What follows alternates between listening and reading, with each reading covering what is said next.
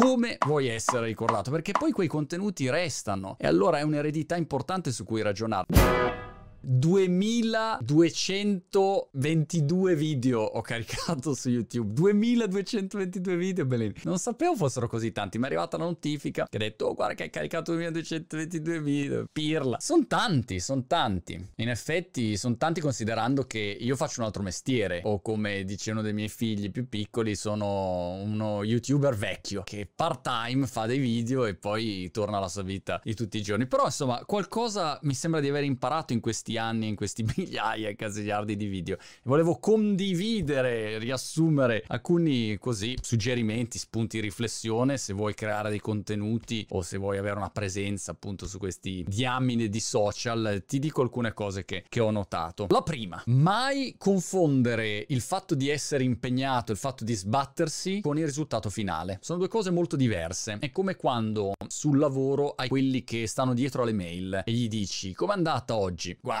ho risposto a 57 mail, ho fatto 77 chiamate. Sì, sì, ma quanti clienti hai portato a casa? Quanti clienti hai aiutato a risolvere i propri problemi? Cioè, che risultati hai ottenuto? Non mi interessa quali attività hai fatto, se ne fate 150.000 o una, però mi interessa il risultato. Quando si fanno contenuti c'è un po' questa stessa sindrome, perché sei lì e dici allora ho comprato la macchina, ho preso le luci, ho fatto i video, l'ho montato e l'ho caricato, l'ho promosso. Hai tutta la lista della spesa di tutte le attività che hai fatto, bravissimo, sei impegnato, ma come si dice in inglese sei un busy fools. Sei un po' uno stupidotto impegnato. Ecco, quello sei perché non gliene frega niente a nessuno di quanto ti sei sbattuto per fare quel contenuto. Gli interessa semplicemente vedere se è un buon video, se è un buon articolo, se è una buona immagine. That's it. Stare concentrati sul risultato e non eh, farti prendere nella trappola staccanovista del mi sto sbattendo un sacco. Trappola pericolosa anche perché dopo un po'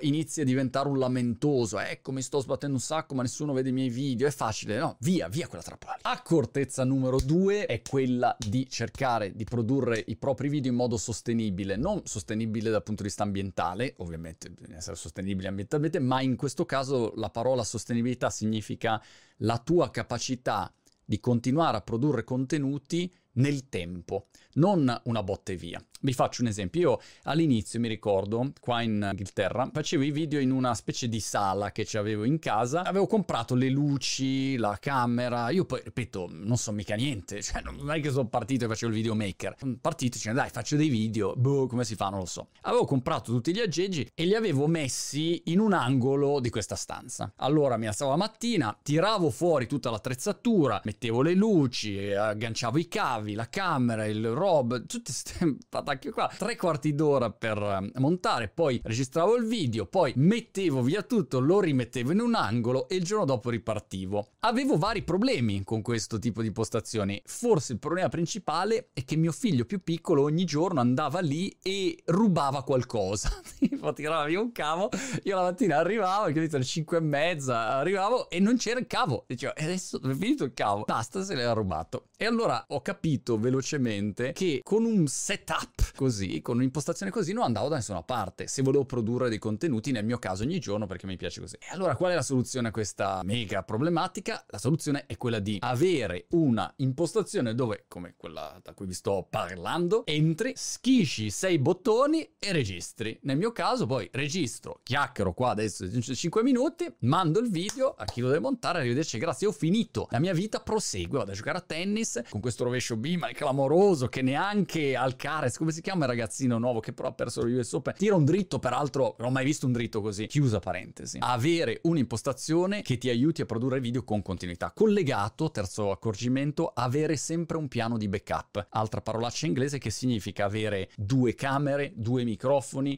due set di luci, due mixer, due cellulari. Qualcosa va sempre storto. Un esempio è stamattina mi sono collegato in questo studio dove non è entrato nessuno da ieri sera quando mi sono scollegato a stamattina nessuno è entrato e c'erano due cose che non andavano. La connessione internet, apro parentesi, avere connessione internet di ieri sera perché se no ti va giù la connessione, magari devi fare una diretta o devi fare un collegamento e sei fregato. E poi una roba stranissima, le luci, vedete le luci qua dietro, facevano un effetto tutto strano, come fosse un filtro stroboscopico. Avete presente quei filtri che fanno tutto un po' l'alterazione? E non non capivo perché. A quel punto ho fatto quello che fa un grande tecnico. Ho riavviato e basta, tutto risolto. Però ogni giorno c'è un problema. Tu non tocchi niente e porca di quella miseriaccia malefica, c'è sempre qualche cosa che non va. E allora devi essere pronto a avere sempre una sostituzione, un piano B, a improvvisare. Non va mai tutto liscio, purtroppo. Passiamo a un suggerimento più sulla creazione proprio di contenuto per me è molto difficile la creatività, forse perché non ho nulla dentro qua a questa coccia pelata e allora ho scoperto che per non avere il blocco, il foglio bianco dell'autore o quella roba lì, l'unica modalità che io ho trovato è quella di osservare. Invece di cercare di essere creativo, di essere il genio che c'hai l'idea pazzesca, ecco adesso metto lì e penso al video incredibile, no, provo a osservare, osservare è più facile. Osservo quello che succede a me, osservo quello che succede intorno a me e da lì magari tiro fuori dei contenuti. Posso osservare una notizia di attualità, vedo gli US Open di tennis e magari dico ah che figo vorrei fare un video su berrettini, non lo so, perché ho visto il match, grande berrettor e a questo punto mi viene uno spunto, oppure vedo il problema del microfono e faccio un video su quello, o qualunque altra notizia o fatto che avvenga nella mia vita professionale o personale, quello può diventare uno spunto spunto. La creatività la lascio a chi ha quel dono lì, io non ce l'ho. Diventa frustrante dopo un po' sentirti sempre un pirla, sentirti sempre quello che non è creativo e la cosa non funziona e il video non lo guarda nessuno e pigli in su. Dopo un po' dici ragazzi, sapete cos'è? Tenetevi voi sti contenuti sui social, io faccio altro nella vita. Invece se tu togli più frustrazioni possibili ti aiuta anche a fare insomma, contenuti più facilmente.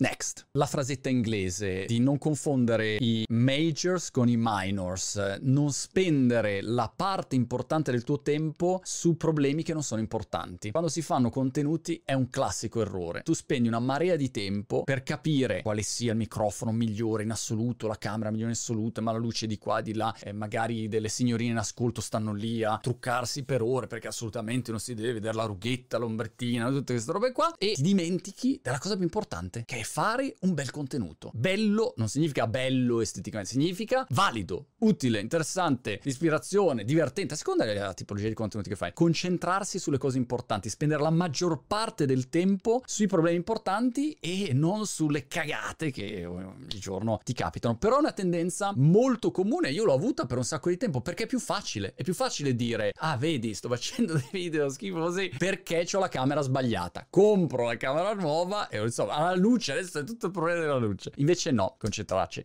sulle cose importanti. It's not easy. E poi un altro paio di considerazioni. Una considerazione in generale filosofica importante è dove metti l'asticella. Devi decidere dove la metti sta asticella. Perché tu puoi fare numeri in tanti modi e li puoi fare in modi più etici, meno etici, modi che ti imbarazzeranno molto di più o che ti imbarazzeranno molto di meno. Facciamo un esempio. La fidanzata di Logan Paul che fa 4 milioni e mezzo di dollari di entrate su OnlyFans facendo vedere la speluscia. Sì, ha fatto 4 milioni e mezzo ma anche no per quello che mi riguarda. Non è che se mi dici guarda fai 4 milioni e mezzo però devi far vedere le tue cose segrete lì sotto. No, anche no, va bene, li faccio in un altro modo se quello è il mio obiettivo. È importante stabilire qual è la tua asticella. Se ti metti a fare video solo per far numeri e fai le cagate peggiori di cui ti sentirai profondamente in imbarazzo e poi quando magari c'hai dei figli, poi li guarderanno quei video o la tua futura dolce metà. Insomma, facci un ragionamento. Come vuoi essere ricordato? Perché poi quei contenuti restano e allora è un'eredità importante su cui ragionare. Non è soltanto il risultato di breve periodo fare il numeretto, ma un pensiero importante in generale che per me, lo sottolineo, tutta la presenza social è una presenza professionale, non è personale. Io la mia vita personale la tengo per me, non è che condivido le foto di, di Purdy qua, che sarebbe più facile far numeri. Basta che adesso giro la camera, riprendo lei ed è molto più interessante di quello che sto facendo io. È incredibile. Però dico no, voglio farmi del male, continuo a parlare io e Purdy non ti inquadro quadro, d'accordo? Ultima considerazione, superare l'imbarazzo e la critica. La maggior parte delle persone e anche delle aziende e dei professionisti non fanno contenuti o si limitano molto nei propri contenuti perché hanno una paura fottuta del giudizio e della critica degli altri. Sono in imbarazzo, si sentono spaventati e paralizzati all'idea che fanno un contenuto e poi c'è un altro che dice ah ma come sei